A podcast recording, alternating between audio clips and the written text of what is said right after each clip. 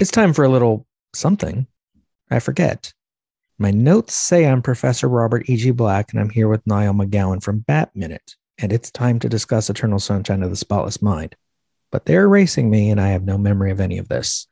So, We've actually done this episode several times already, Robert, but uh, you know, weren't great takes. apparently, I didn't save the files, or I took the files to Lacuna to use as objects they could erase. Uh, that is always the looming threat, though, in doing a podcast is like the those files go missing. Thankfully, it's never happened to me in terms of like we had to go and re-record on my end. Oof. I have had to re-record because of other people losing files. I had a show die because we didn't re record. Oh wow! It was the Wow. second episode, an hour and a half recording, and my and my co-host's audio was gone. Oh, wasn't the Wonderfall show? Was it? It waiting for that. was. It was. Oh no! And then it was that was right at the beginning of lockdown, and everything just got different. And I'm like, I can't deal with that right now. Maybe it'll come back at some point. Uh, I was looking forward to that too. It's like I love that show, but no one ever talks about it. And it's like it's it's like oh, finally, finally a podcast for the Wonderfalls fans. I'm like, no, apparently it's gone. no, it died in the uh, who was I forget who the guest was now, but his audio was great, Yeah, and ours was just not there. as prematurely cut down as the show Wonderfalls itself. Yeah. I think. We got canceled faster than they did. yeah, but the oh yeah, Eternal Sunshine Yes. of the Spotless. Uh, That's what we do this minute is we talk about everything else, Hmm. not the movies that are here. Where are we? They're, they're oh, they got off the train finally. They're in the car, Hmm. which I talked about the filming of this last time. There's basically three people in the back seat and two cameras that the mags are so big they had to put them out the windows and box them in Yeah, because they filmed the whole scene in one go. this is kind of rare for me coming back. This is the first time I've had to talk about Jim Carrey since we wrapped Batman Forever. Ah, yeah. Like it's like he's a fascinating man, Jim Carrey. Yeah. Like everything about it. I'm certain he's not entirely sane. Oh, right. Like No, he's not. yeah, he's just such he's just very interesting, and his projects are always so interesting too. There's so many duds, and there's so many sort of like half-ass comedies and stuff. There's always a motivation behind them to Mhm. him, and he does have a weird like you know you have like auteur theory in terms of like a director is choosing Yeah. projects to follow a certain theme and stuff. Yeah, looking into his his work, it's like yeah, there's always stuff in there about like media Especially the more influence he had to choose. yeah, yeah, it's like identity manipulation and all this kind of stuff. It's like, yeah, he does have a real eye. And it's got because now he's brought out his book recently as well, which is also Yeah. messing with narrative and Yep. all this kind of stuff. It's like he's a fascinating guy. I'll give him that. And now he spends his days painting gigantic paintings Yeah. and putting them on Twitter. Yeah, I mean, if you can afford to do it, that, Right? you can afford that to be your life. I mean, I wrote about that in my blog when I did Jim and Andy. Oh, Over the course of a week of writing about that movie, I went from being horribly fascinated by Jim Carrey to hating him and thinking he was a horrible piece of shit guy Yeah. to being like fascinated again. Yeah. This isn't even mean to say. He is a damaged person. Yes. Oh, very much. he knows it and he has dealt with it through comedy. Hmm. He has dealt with it through drugs. And now he deals with it basically, um, well, still drugs, probably, but different drugs, but also a sort of, you know, when he went on, was it the MTV Video Awards? I think where he came on in like almost in character, Hmm. felt like the guy from the doors.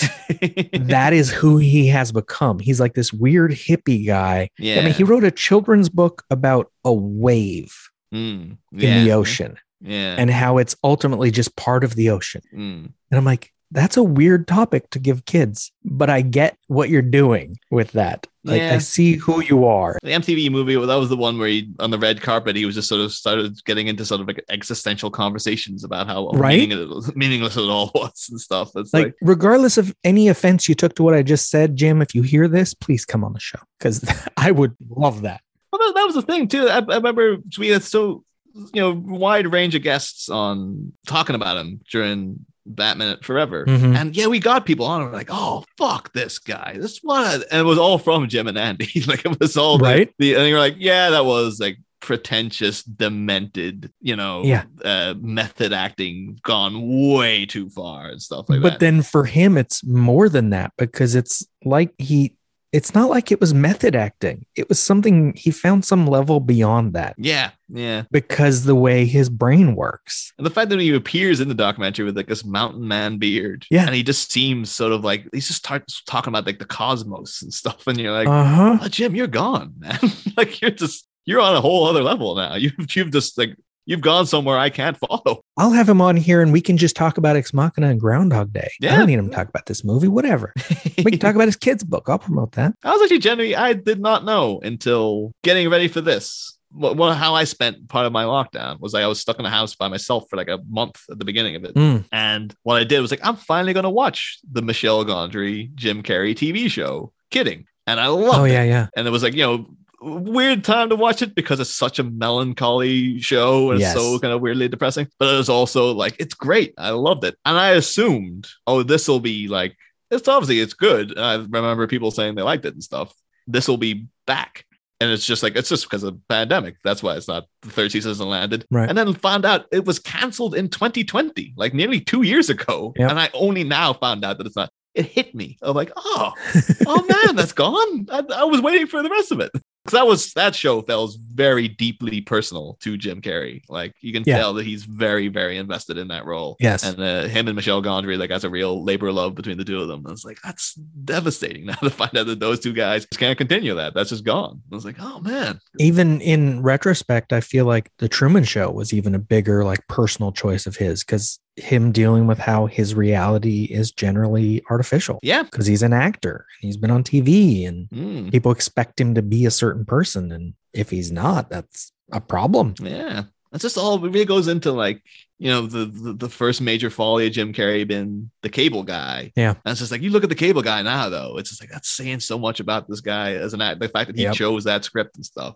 And, and that really works coming off Batman Forever because that's so into like the manipulation, you know, how TV can Yep. warp people and all this kind of stuff. It's really, really interesting. Mhm. But yeah, so he's he's a the, Jim Carrey is interesting. That is the point I'm Yeah. trying to make. Oh, yeah. Apparently, also too, this I'm assuming it's going to be for a upcoming Super Bowl spot. But I saw he is reviving the cable guy for like an advert. Huh? The Super Bowl, which, as we're recording, is in just in a few days. Yeah, yeah. So we'll find out. Uh, Listeners, you'll know. I was gonna think, oh, it's gonna be really interesting to see what they do with it. It's gonna be like, it's just a, it's just a cash in cable guy It's spot. that, There's yeah. nothing to it. Cable guy. No thanks. I don't need cable. I have Verizon 5G internet. 5G internet? Never heard of it. 5G ultra wideband? It's way better. Oh, I see. So somehow your home is connected to the information superhighway on Verizon's ultra-fast 5G network wirelessly. Yeah. Magically beaming powerful invisible internet into some sorcerer's box without miles and miles of this. Mm-hmm, yeah, right. Mm-hmm, yeah, right. Mm-hmm, yeah, right. Wait! Can I see it? Sure. They must have locked you into quite a contract. Nope. Hidden fees? I love those. Nope. Price is the price. This may be illegal, and you could spend time in a correctional facility. I'm gonna need to know who installed this. Me. It's plug and play. But you can have Verizon install it. Nice van. Well, let me juice you up at work. Got one at my shop too. Runs my business. reception's good. But I'll come back tomorrow and double check. No, no, oh, no, no, no. I don't no, think we'll no, need you to come. No, no, no. I'm sorry. I can't hear you. I have my fingers in my ears. No, no, no, no, no, I'll be back. no, no, no, no, no, no, no. Cable guy. They did that groundhog commercial what, last year? Mm. And they got this, the Matthew Broderick Ferris Bueller one Yep. a couple of years back. That did not go down well in Ireland because I was like, oh, the, oh, he's selling the guy who killed people in a car wreck is now selling cars. Oh, great, great choice, Matthew. So just get Jim Carrey for a uh, selling drugs that you can share with your girlfriend. Oof, oof. Oof. that went dark. Anywho, speaking of cars, uh, we're in a car in the, the beginning. I'm assuming though, like beyond Jim, though, he kind of had already done it in the Truman Show of playing against type. Where, although that's almost the Truman Show is Yeah. almost like the epitome of, of Jim Carrey role, really. But it's like, At the time, it felt yeah, different. looking back now, Yeah. it's like, oh no, he's still going very broad with this. But it felt then like you know, Eternal Sunshine was like a whole nother level of this guy going somber. it felt like it's almost like there's no performance. but it's so naturalistic, and it, it feels like that's part of like the I don't want to say stunt casting of it. Yeah. But then, like, would you say the same about like Kate Winslet coming on? Would you feel that to be like what do people know Kate Winslet from? Like the greatest romance, the the biggest movie ever made. Yeah. So most people would know her from at this point. Yeah, and it's like, oh, this great, beautiful thing that won the hearts of the world, and now she's playing like that's what, what I love about Eternal Sunshine and just about Charlie Kaufman's work in general. He has this real thing of going into quirky, fantastical stuff but it's also really grounded in depressing reality. Yep. and real deep melancholy. Yes. And it's always just that way of like, oh, it seems like it's going to be really goofy and fun. and I was like, no, it is not. And it sort of is each time too. It just he combines both Yeah. really well. Yeah.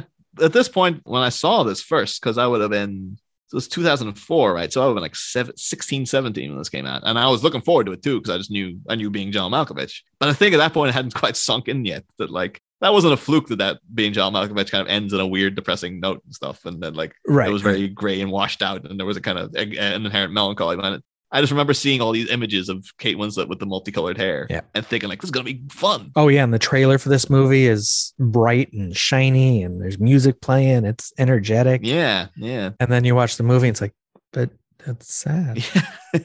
I think after I watched it, I was like, oh, I remember it didn't come out in a, in a cinema anyway near my town because it was just too niche. I just remember waiting for the video rental and like running down from school to be like, I've got to rent out. It's out. It's out today. And then getting home and been like, oh, that was much more depressing than I thought it was going to be.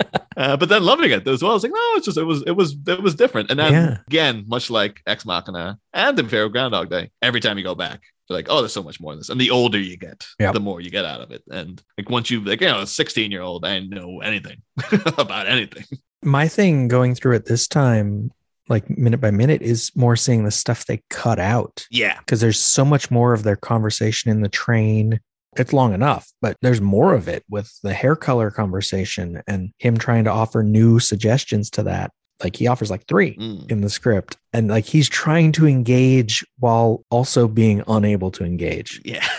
It's with like the way he's engaging with Clementine. I think because of your expectations of everything in the movie, like of what a romantic comedy is and what Jim Carrey is like, Right. it's almost frustrating that he's so like awkward. Yeah. So like just not really talking. And you're just like, why would just just just talk, man? like just do something.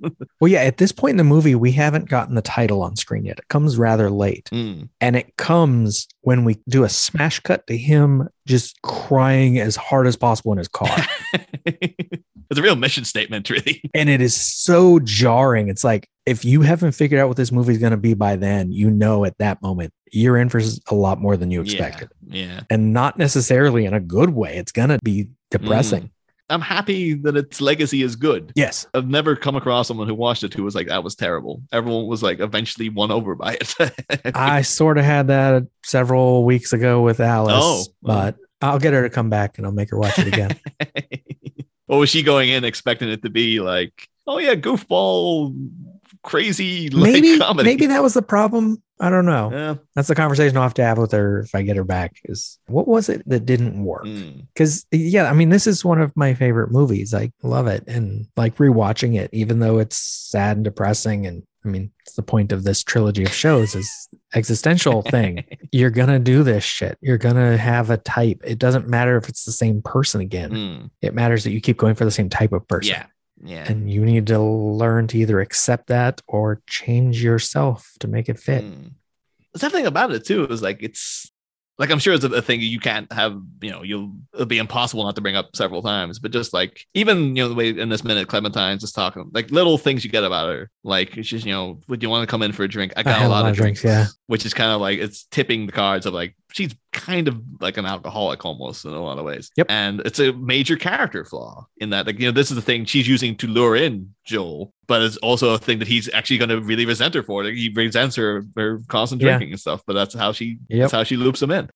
But it's just the fact that it's like they present this character who is like you know, and uh, this came out like what eight years before Scott Pilgrim. Yeah. And Scott Pilgrim's like, like it's this, oh, you know, Ramona Flowers is like, oh, yeah, the dream girl with the multicolored hair, and you know, she if only he could win her heart, this would complete him as a, you know, all this kind of thing. Right. And this movie, not knowing, is like sending up that trope before it even happened. like, Yeah. Her thesis statement very late in the film is basically no, you can't, I'm not going to complete Yeah. you. yeah, I'm a person. Mm. Like I am damaged. I am cra- like, I wouldn't say crazy. She would, but that's what he's gonna like because his life sucks. It's just more like to be fair to like the original comics of Scott Pilgrim. There's much more to Ramona, and even even in the movie, Yeah. she does mention, you know, I've dabbled in being a bitch. Like she's she's full on amidst her own faults. It's it's all his own. it's just Scott's projections all over basically. Yeah. there's much more to her than he sees. and most of this movie is literally that. It's his projection of what Clementine. Of course, is, yeah, because a lot of the time, How he remembers her. some of the time when watching it, you are like the time you spend with Clementine is his. It's Joel. Really, he's talking to. Yeah. It's his memory of a, Yep. a version of Clementine he's made up. So you're like, is that what it? What is the? Because the Clementine we see out in reality is like post Lacuna erratic and stuff, and it's Right. like, how, what is she like to actually talk to? and we don't know. yeah, yeah, it's weird. Probably the purest reference we'd have to what she's really used to be like is when she just sits by him and grabs his chicken, which is similar to who she is here, but it's more pleasant or less. She's almost attacking him here when she offers that she's, you know, I came off sort of nutso or I have a lot of drinks. Yeah. Like she's openly telling him horrible things about herself because if he's still into it, she's got yeah, him. Yeah, But it's a that's a weird method. I love though the character is so openly flawed though. Yeah. Particularly because we're going through a, a part of um, in media where there's much more understandable, like, oh, let's push for you know diversity and representation on screen. Right. Great. I love it. But a lot of it is still written by male writers. Yeah. And they usually I I always feel that they're afraid to make their female characters flawed because they don't want to be accused of being like sexist in some way. Right. So you get a lot of like just the woman's always like this infallible, just knows better than the men, and is just sort of like always comes across very one note. You know, in, particularly in action movies, Well, all, if they're trying to make it good. yeah, You also get the classic one where no, the woman is just some object the man wants. yeah. But particularly in like action movies, it's always like who's going to be the stoic badass? It's going to be the woman, and she always knows this kind of thing. and then, but the, you know, back here with Charlie Kaufman, just like yeah, you know, Joel's very, very broken, flawed character, and Clementine is a very, very broken, flawed person. And I love that it's like, yep, the character only gets better with age too. It's just like, yeah, she, she's a, that's a great role. Like that's that's Yep. a, it's a real dream. Like both of these roles. To be fair, like you know. Clementine's the more flashy role, but Yeah. Joel is also like that's that's a dream part for an actor, really. Like to Oh, get yeah. into people this messed up. As for the minute, we haven't dealt much with the specifics.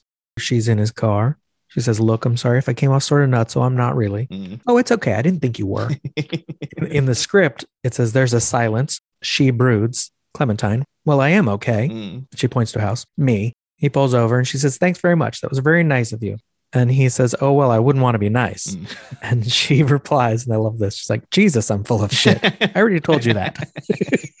anyway, see ya. Happy Valentine's Yeah. Day. for, again, for all the fantasticalness in the movie, I've had that conversation where you realize you keep describing things as being nice and stuff, and you're like, why, why can't I think Yeah. of a better word than like you, it becomes a frustrating circular thing of like, oh my god, is this is, is this conversation now boring? Like, what am, what am I? How do I get out of this stuff? It's it's just Charlie Kaufman's really really good. It just capturing the misery of, of, of awkward conversation. Uh huh. Of every bit of Yeah. this. Yeah.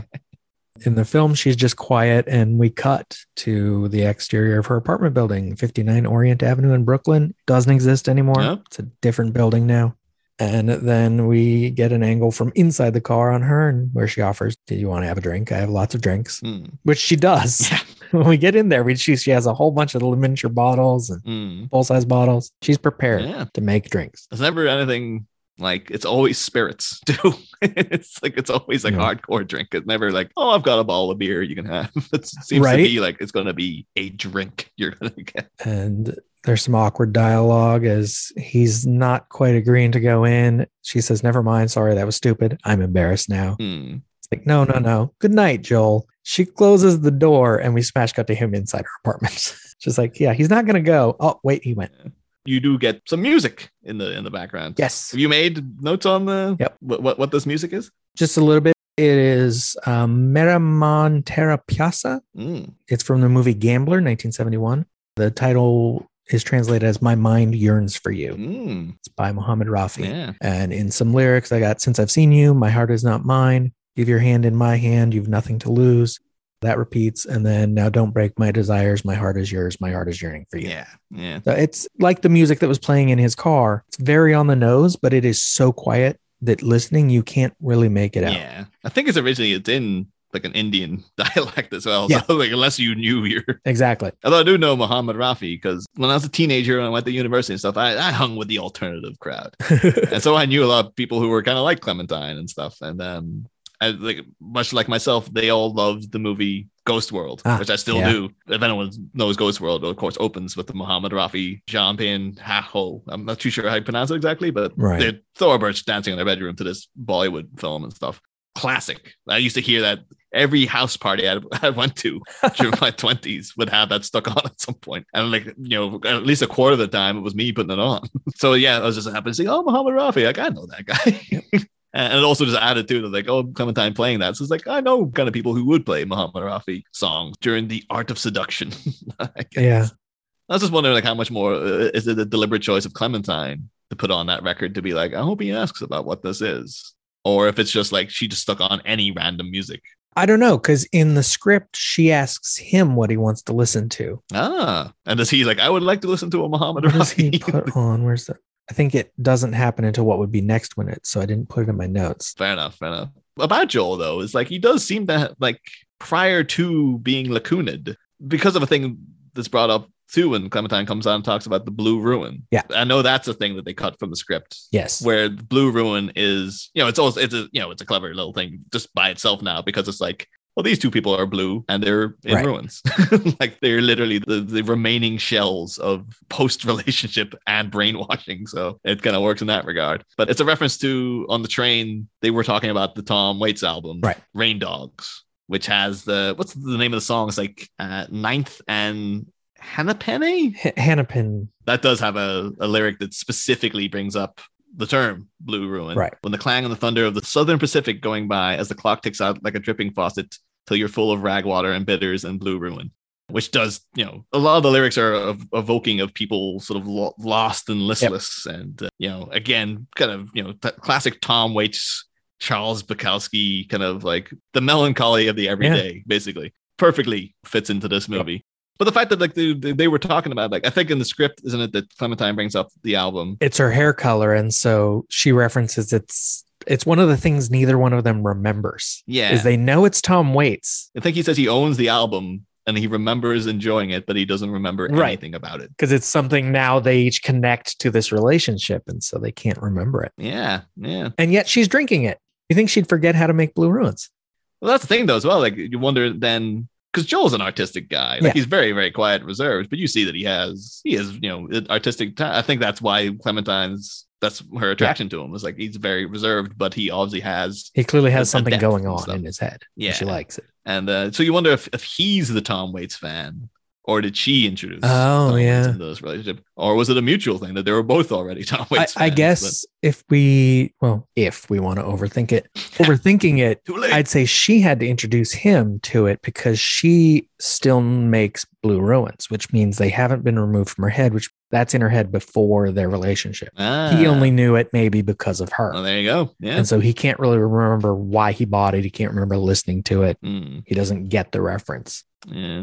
As I say, like I, I, I hung out with the alternative crowd, like the cool kids back in the my university. The thing I never, never got Tom Waits. Like I've listened, I've listened to Tom, so much Tom Waits, and it's always been like, nah. I know one of the years of The Wire, they used his cover of the theme song, and I like that. Oh, it's his, he did the Oh, original. his, it's his It's original. okay. It's a weird one. Like, yeah, the first season's a cover of a Tom Waits song. Season They use- two, okay. they use the Tom That's Waits song.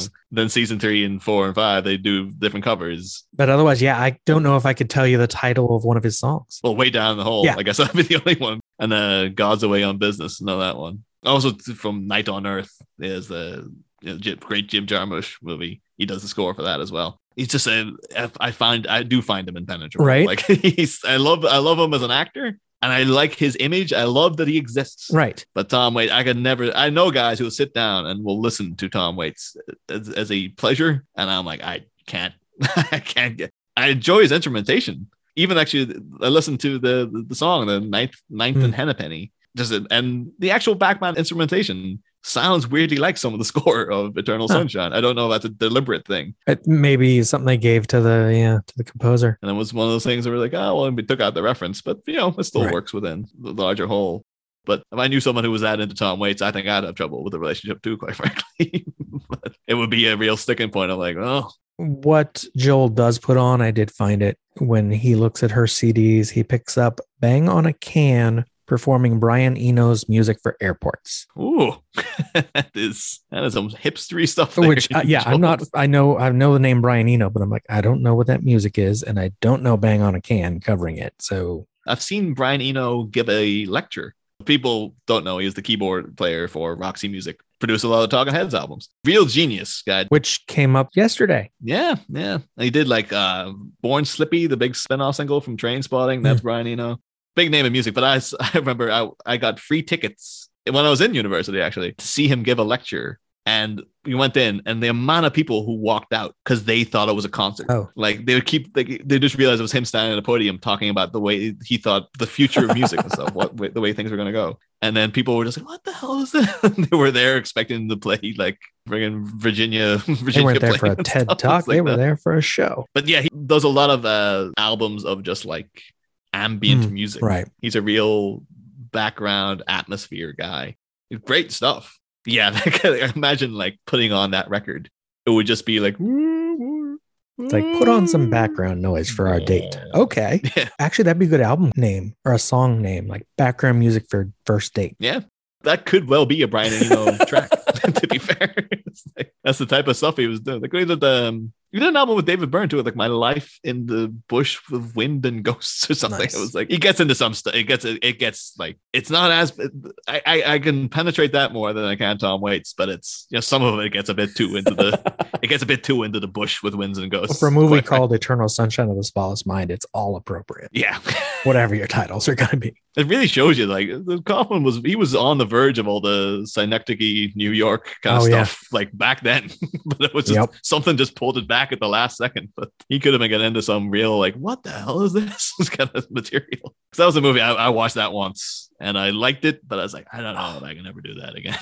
That is the one of my like sort of it would be weird to do because I'd almost want to do it by myself again, like I did Annihilation, yeah. is covering that minute by minute. Mm. But it is going to be so dense and depressing and overwhelming. And I'm like, if I could do it right, it would be amazing. Yeah. And then particularly do with um I'm thinking of ending things. That one's like that's that was another one where I was like, I I, I enjoyed this, but man, like that was like at particularly the end, it's like that was rough. I don't know what the, Did you ever see Anomalisa? Because it's it's shorter, so you know in Oh, theory actually- it's easier to watch. But I did I actually did, I remember enjoying Anomalisa as well. But oh, I- I love all of them. But yeah. I remember that was the one with the um that's the animated one with the and most of the voices are just the the- stop motion, yeah, Yeah, this is the same guy doing all the voices. But yeah, guys, he he had a book out too, didn't he, Kaufman? Recently. I never. I feel that one might be a bit too much. I have only read the first chapter of his book, and it is essentially a professor explaining why he has a beard. Okay, like yeah, I would. uh And I was like, feel I would have okay, trouble with that. I, I I generally read if I'm reading a novel, I read it like at late at night before bed. And I'm like, this isn't a bedtime book. Mm, It's going to be a little much. I'm like, I got to find another time to read this. And so I haven't gotten back to it yet. yeah, It was interesting, but I'm like, woof. Just like Jim Carrey's biography, I'm like, this is interesting, but I'm not ready for it. yeah. But it's a movie's only a movie, but like a book is like that could take weeks. Yep. of your life. you know? Exactly. It's gonna be like that one's. I don't know. Maybe That's a maybe I would get into it. Maybe I approach it and was like, all right, give me give me a, a good pitch for this book, and I might delve in. It's like, do you know uh, Alan Moore's Voice in the Fire? Oh yeah, yeah. Where chapter one is the perspective of a cave person. So the sentence, it's not proper English. Mm. And at first I was like, I can't read this. I eventually read the chapter out loud and realized I understood it. It was like Shakespeare. You just have to hear it, Mm. not try to comprehend it, hear it, and then it makes sense in a way. And but I'm like, I, it, it, you're like actively trying to keep me out of your book. That's a that's a lot. He's like, you gotta earn this book. You gotta right. do I- the there are more friendly books I could read. there are more friendly films I could watch. I think it'd do Al Moore then be just like, oh yeah, you you know, yeah, you go off read one of the other. He's like, oh, sorry, Al.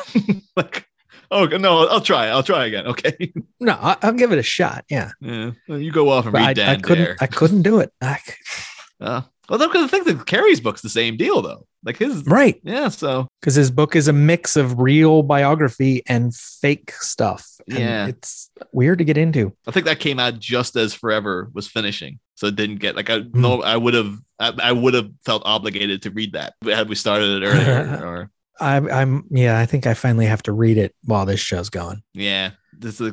But, it was annoying. The, the end of Forever, that book came out, and Val Kilmer's autobiography came out. It's like could have used this like Yeah. eight months A ago. little guys. I was like, oh, now like, oh, Val Kilmer's got a documentary. out. Oh, great. Yeah. It's like, well, that would have been handy way back a year ago. Now, sort of getting back to the minute, I have a question for you. Oh yeah. Are these potato characters specific references? Well, that's the thing, because like the cowgirl one Right. would make you think it must have something to do with the cowgirl outfit, young Clementine. Right. But it's a different outfit. yeah, it's slight, yeah, yeah. It's a different, different colored hat, different colored shirt and stuff. And so then I thought maybe they were film characters Mm. because the one with the really big hair and really skimpy outfit almost reminded me of Frank-N-Furter from Yeah, Rocky Rocky, Horror. Horror. Gee, it looks like it's got it's like a got like nipple And- tassels and stuff. right. And the Viking is like the classic Viking fat lady singing Yeah. Kind of outfit. I kind of thought it was like a, a Bugs Bunny thing as well. Right. It could be. Yeah. Yeah. Uh, Yeah. Are these all outfits that Bugs Bunny wore? No, he never wore the dominatrix outfit that's at the end. although you said that one was Frank-N-Furter because then there's a French maid next to Yeah, there's a maid next and to then that'd be like magenta in Rocky Horror Show as well because yeah, the, the maid, Okay. maid outfit. So so maybe. yeah, But then I'm like, I don't know that I get all these. And I'm like, if they are, I'm disappointed that I don't get it. Mm. Because they are a Viking woman, someone in like a 80s workout outfit with like leg warmers kind of thing. Someone who's in a robe and a towel on the head and a mask going like she just got out of the shower, Yeah. getting ready for a date. The French maid and the one with big hair, a homeless person Mm. ish, the cowgirl, a nurse who's smoking a cigar, and then one that looks like a dominatrix. yeah. I could think it'd be like, is it all the various aspect, like various personas yeah. that? This is every part of her. Yeah, yeah. How did she keep these when she erased herself? Huh, that's a question. Yeah. Actually, I think later, don't we see she did make potatoes of them? I think they're in his objects. Joel definitely does. He has two potatoes that you see them fleetingly, Okay. but they are I have a new theory. recur. These potatoes are every person she's dated. yeah, I'm actually 100% okay with with accepting that as been like that is yep. It's like she dated a homeless guy at some point. You know, why not? Every time they get Lacuna to, it's like, all right, take one more potato off the shelf.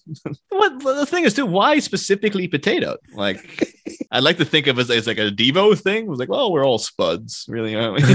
but, uh, I was like, is this some sort of a front where like Roberts invited the Irish guy on to talk about the minute with the potatoes Right. featuring prominently? Yeah. You tell me why it's potatoes. You're the expert.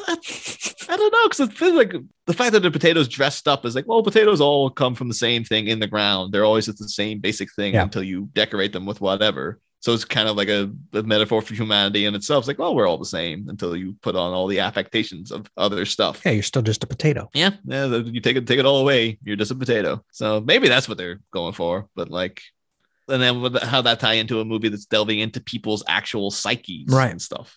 Is that saying like, oh, we're, we're more than just potatoes though, because everyone inside has their own individual like chasms going on of, of different information, and everyone is unique inside and stuff. And yeah, yeah, Yeah. Now uh, imagine if, like, later in the film, we see she has a shelf of just potatoes with no outfits. mm.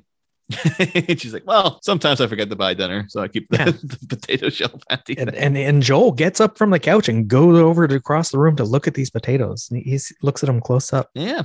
I would be. That's the things I'd be. I am fascinated by the potatoes. So Yeah. Her place is cluttered, but those potatoes stand out. I, I am a, a bit intrigued though, because I do know from well being Irish and uh, having having kept you know bags of potatoes for longer than I should have. They sprout like Yep. little things come out of them. Yeah. because they're naturally trying to grow back into the ground. Yeah. So I wonder if does Clementine have to come and like prune the potatoes every once in a while because otherwise they're gonna like. Or did know, she seal them sp- with something so they don't grow? Could be that too. Or maybe she just baked them. Oh, maybe. They're like, yeah, baked potatoes.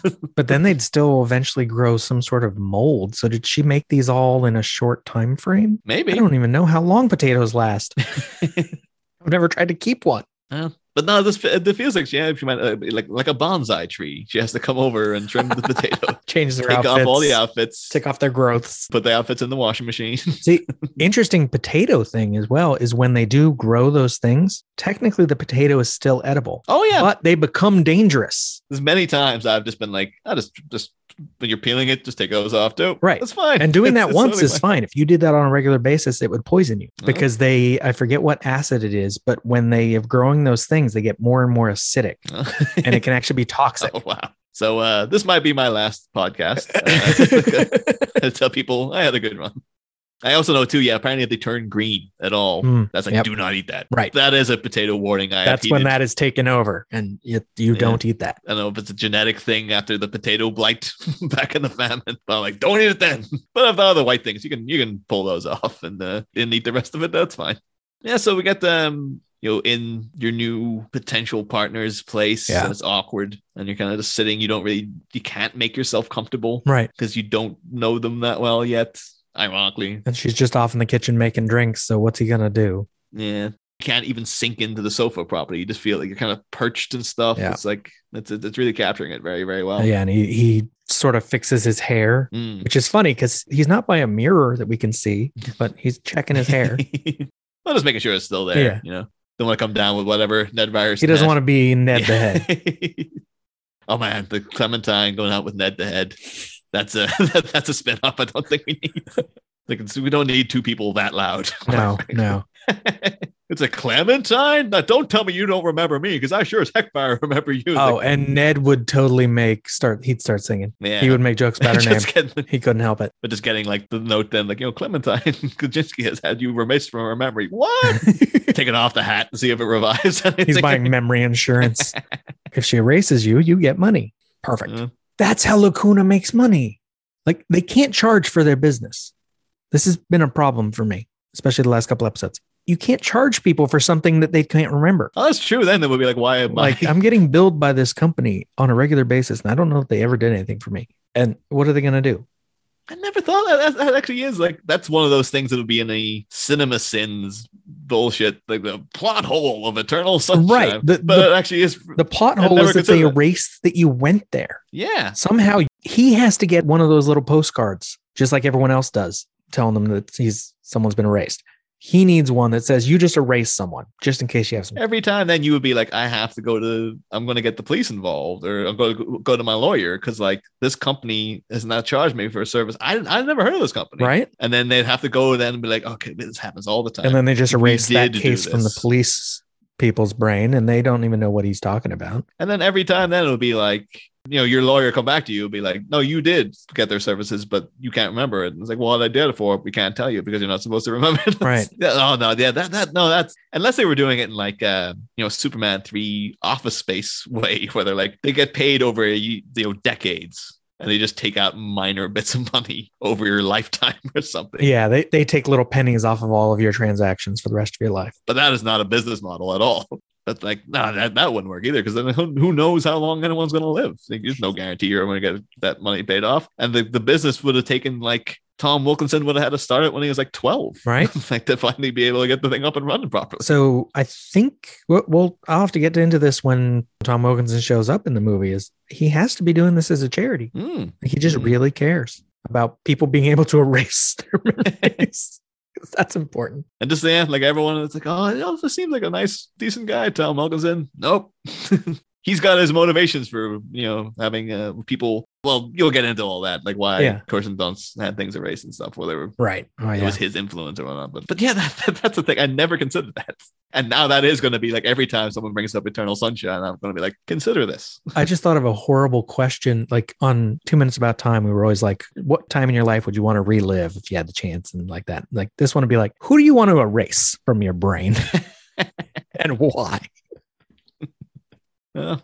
I do like the final line though of the minute with like you know just drink up good man like it makes the whole seduction much less repugnant. When she's standing like right up against him. Yeah, Like she yeah. has, I think there's a coffee table there, which is why she's so close. But she basically squeezed into that space between the couch and the coffee table with him, Mm. and then says, "I'll make the whole seduction part less repugnant." I'm like, wow, But the thing is, though, it's like I kind of admire it for the the sheer honesty of Uh-huh. it, where it's like it's true.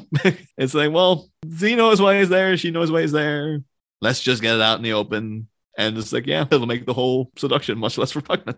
You know, you don't like to think of a seduction as being repugnant, but if you just want to get over the horse, She's got that radical honesty thing going, yeah, but she also has a bit too much volunteerism of it. Mm. Like you can be honest when people ask you questions, you know, Jim Carrey, liar, liar, but you don't have to volunteer. Yeah.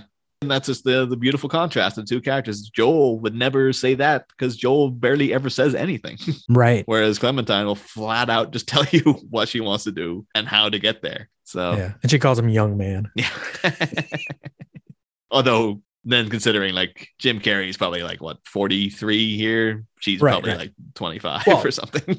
Basically, she's pulling like a Nathan maneuver on him. ah, no. She's establishing his reactions by forcing them. Mm. It's like, I'm going to be so honest, you won't be able to say no, which is problematic in a way. yeah, oh, definitely. Oh, But then it'd be like, you know, like you want me to make a blue ruin? I just thought of a I already made one 35 minutes ago. I thought of a horrible version of this story. Like someone erases you because the relationship went badly and you just go like hook up with them again, Mhm. but you didn't get them erased. You're just doing it because you're like Nathan Yeah. or Phil. I think that, that that that will have been if there was like a expanded like Oof. eternal sunshine universe. Yeah, That's bound that would have been an episode of the TV show version. Yeah. Oh, 100 percent. Yeah. Or someone like Yeah. purposely talks you into having them erased because they know the breakup isn't going well for you. And then they just find you again the next night Mm, and start a new relationship. mm. Oof. It'd just be that thing too, like it's in uh, Men in Black when you see like Will Smith noting Tommy Lee Jones interacting with Linda Fiorentino. Yeah. And just like, have you met this lady before? Yeah, a couple times. Like, have you ever flashy thing to her? Yeah, yeah, a few times. like, it's like, oh, these- you know, this woman's like, oh, I've never met this man before. It's like, yeah, I've, I've met her many, many times. I've had many Right. interactions with this lady. She doesn't remember any of them. And I'm fine with that because that's how I conduct myself. It's much more insidious though if it's like, yeah, we dated Yeah. many, many times. like, and she doesn't remember any of it. Well, right. Like, why is Kirsten Dunst still working there? Mm. When you had her erase your affair, get her a job somewhere else. Wasn't there a TV show on HBO Max actually recently with we call her Christy Marie Leonard, the mother from How I Met Your Mother? And I think there was something like she discovered that her mind had been erased and she had been Oh, yeah, yeah. something like I didn't watch it. I remember seeing like one Cristin episode. uh, Milioti. oh, sorry, Christy Marie Leonard. Where the hell is getting that from?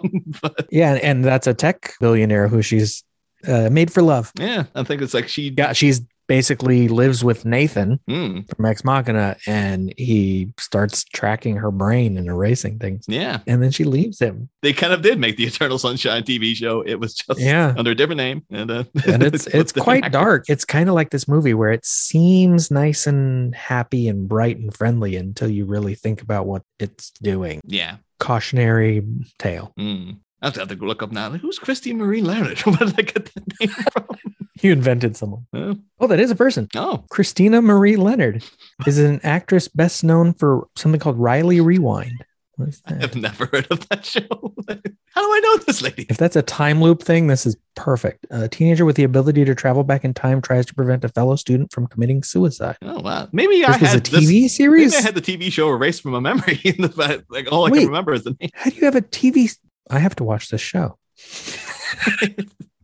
Let's see. Do I know this? Christina Marie, Everlasting Dracula. what- It's a whole bunch of stuff there. I don't know any of these things. How the hell do I know this lady? I have no idea. Yeah, yeah. Maybe now I've been like, oh, like Christina Marie Leonard's getting a little note through her door, like, Niall oh McGowan has had you erased from his memory. Please do not promote any of your projects in this general vicinity. she may come up on my shows again though, because this Riley Rewind might be a time loop of the week kind of thing. Dracula in a woman's prison. This feels like a thing I would have I would remember. Eh, going through there, no. See, you've watched all of her things and then you erased it so you could experience them again. I've, But I've- you erased it too well. You haven't gotten back to them. Misandry, a Valentine's Day story. Oh man. All of these titles sound very intriguing, to be fair. Maybe I should look back into this lady to find out Yeah. one, who she is, and two, why I would have erased her in the first place. And I'll see if I can get her on the show. ah, but yeah. anything else on Eternal Sunshine? No, no, just great, great movie. And yeah, in revisiting it for the show, discovered that it really holds up. it's actually still very, very good. Yeah. now I'm getting to the point of like actually feeling old. I've been like nearly 20 years later, Right. but it still feels like, oh, that came out like, yeah, a couple of years ago. It's like, no, nearly 20 years ago. So if listeners want to hear you be just as succinct as that, where can they do so? Well, you can hear me talk a lot more about Jim Carrey, like like 120 odd episodes Oof. in the midst of Batman and Robin. And uh, yeah, we've covered the, the two Tim Burton movies too. Those are all the, the seasons we've near enough completed. Yeah. As anyone will tell you, there's no shortage of Batman movies. Nope. So we'll we'll be around for a while yet. Yeah, you can find that on all good podcatchers and all good social media sites if you just type in Bat Minute. So thank you for listening. Eternal Sunshine of the Spotless Minute is just one part of an existential trilogy of podcasts. Tune in every Tuesday for Minutia X Machina, every Wednesday for the Groundhog Day Project Minute by Minute, and every Thursday for more Eternal Sunshine. Follow this show on, well, any of your social media. It should show up. It's got Twitter, Instagram, and Facebook. Or you can find links to those things at lemmingdrops.com or join the Facebook group Lemming Drops Studio Tour. You can support all my shows at patreon.com slash lemmingdrops. Until next time.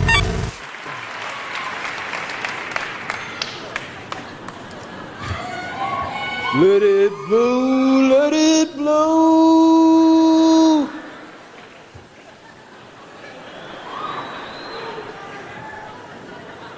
You know, uh,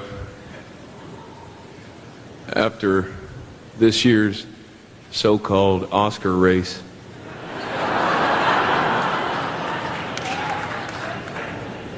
I realized that dancing for the man just ain't where it's at. And I decided right then and there that no matter what they tried to take away from me, I was going to be who I really am. Thank you.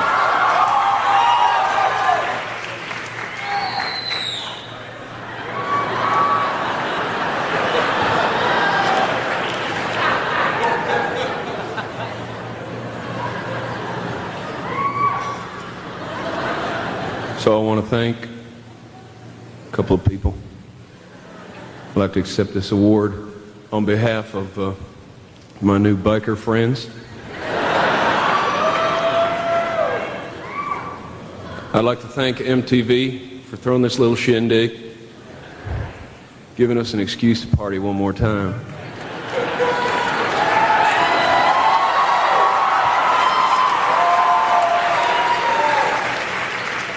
I got a little bone to pick with the programming department. You know, I like rap music as much as the nice, frightened Caucasian. But you know, it kill you every once in a while to play a little Foghat?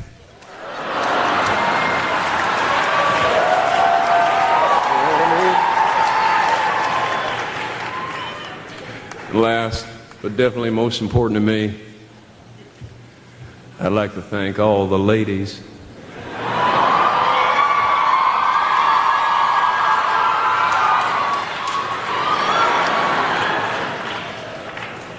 For dressing up so pretty. There's some fine looking see in this room tonight, I'll tell you that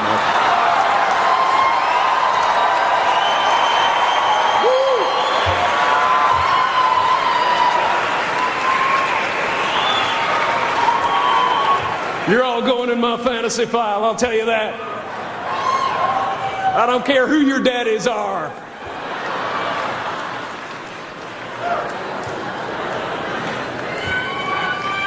Hey, is that chick from the Ricky Martin video going to be at the party?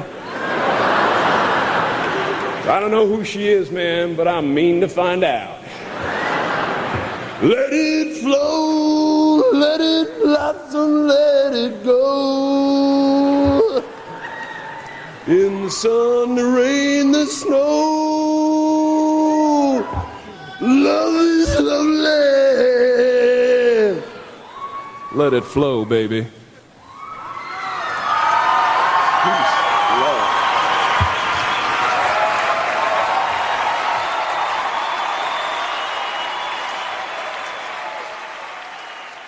like fucking countries and religions and uh, and I find it all so abstract. Why am I an American? Why am I Canadian? What is that? What does that mean? Somebody put a line down and said this is that. You know, uh, You know, we're so much more. And we like are born into a family. So we're told what our family name is. And then your parents choose a name and they say, your name will be Joel. It means the awesomeness of Yahweh, you know, and you have to live up to that, dude. And, uh, we're counting on you not to make us look bad and you're going to go to Harvard and you're going to be a doctor and you're going to be, and by the way, you're a Catholic or you're a Jew or you're, you know, whatever you are. It's like everything is so, are these abstract structures that you're given. And, and it's supposed to hold you together somehow, you know, and I've just given them up, you know, I don't need to be held together. I'm fine just floating through space like Andy you know, just flying 6,000 miles an hour around the sun, you know, balancing on tectonic plates that are floating on lava, you know, ready for the end times to occur and whatever the hell is going to happen. I'm just great. That's, that's all great. That's all great.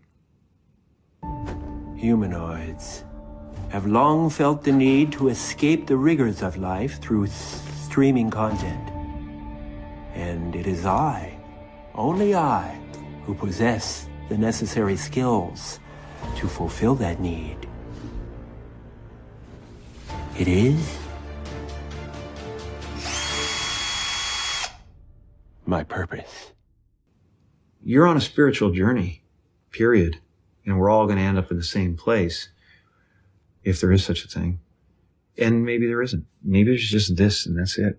There's me in the teacup. That's it. There's us. We're the universe, man. I like that. That's fine. Yeah. So, uh, yeah, I don't know what else to say about all this. Yeah, I think I'm tapped out. Okay. You know, unless, uh, I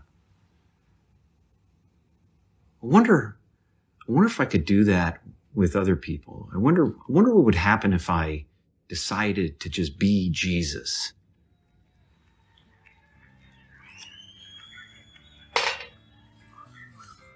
Wow, we got into some crazy shit there, man.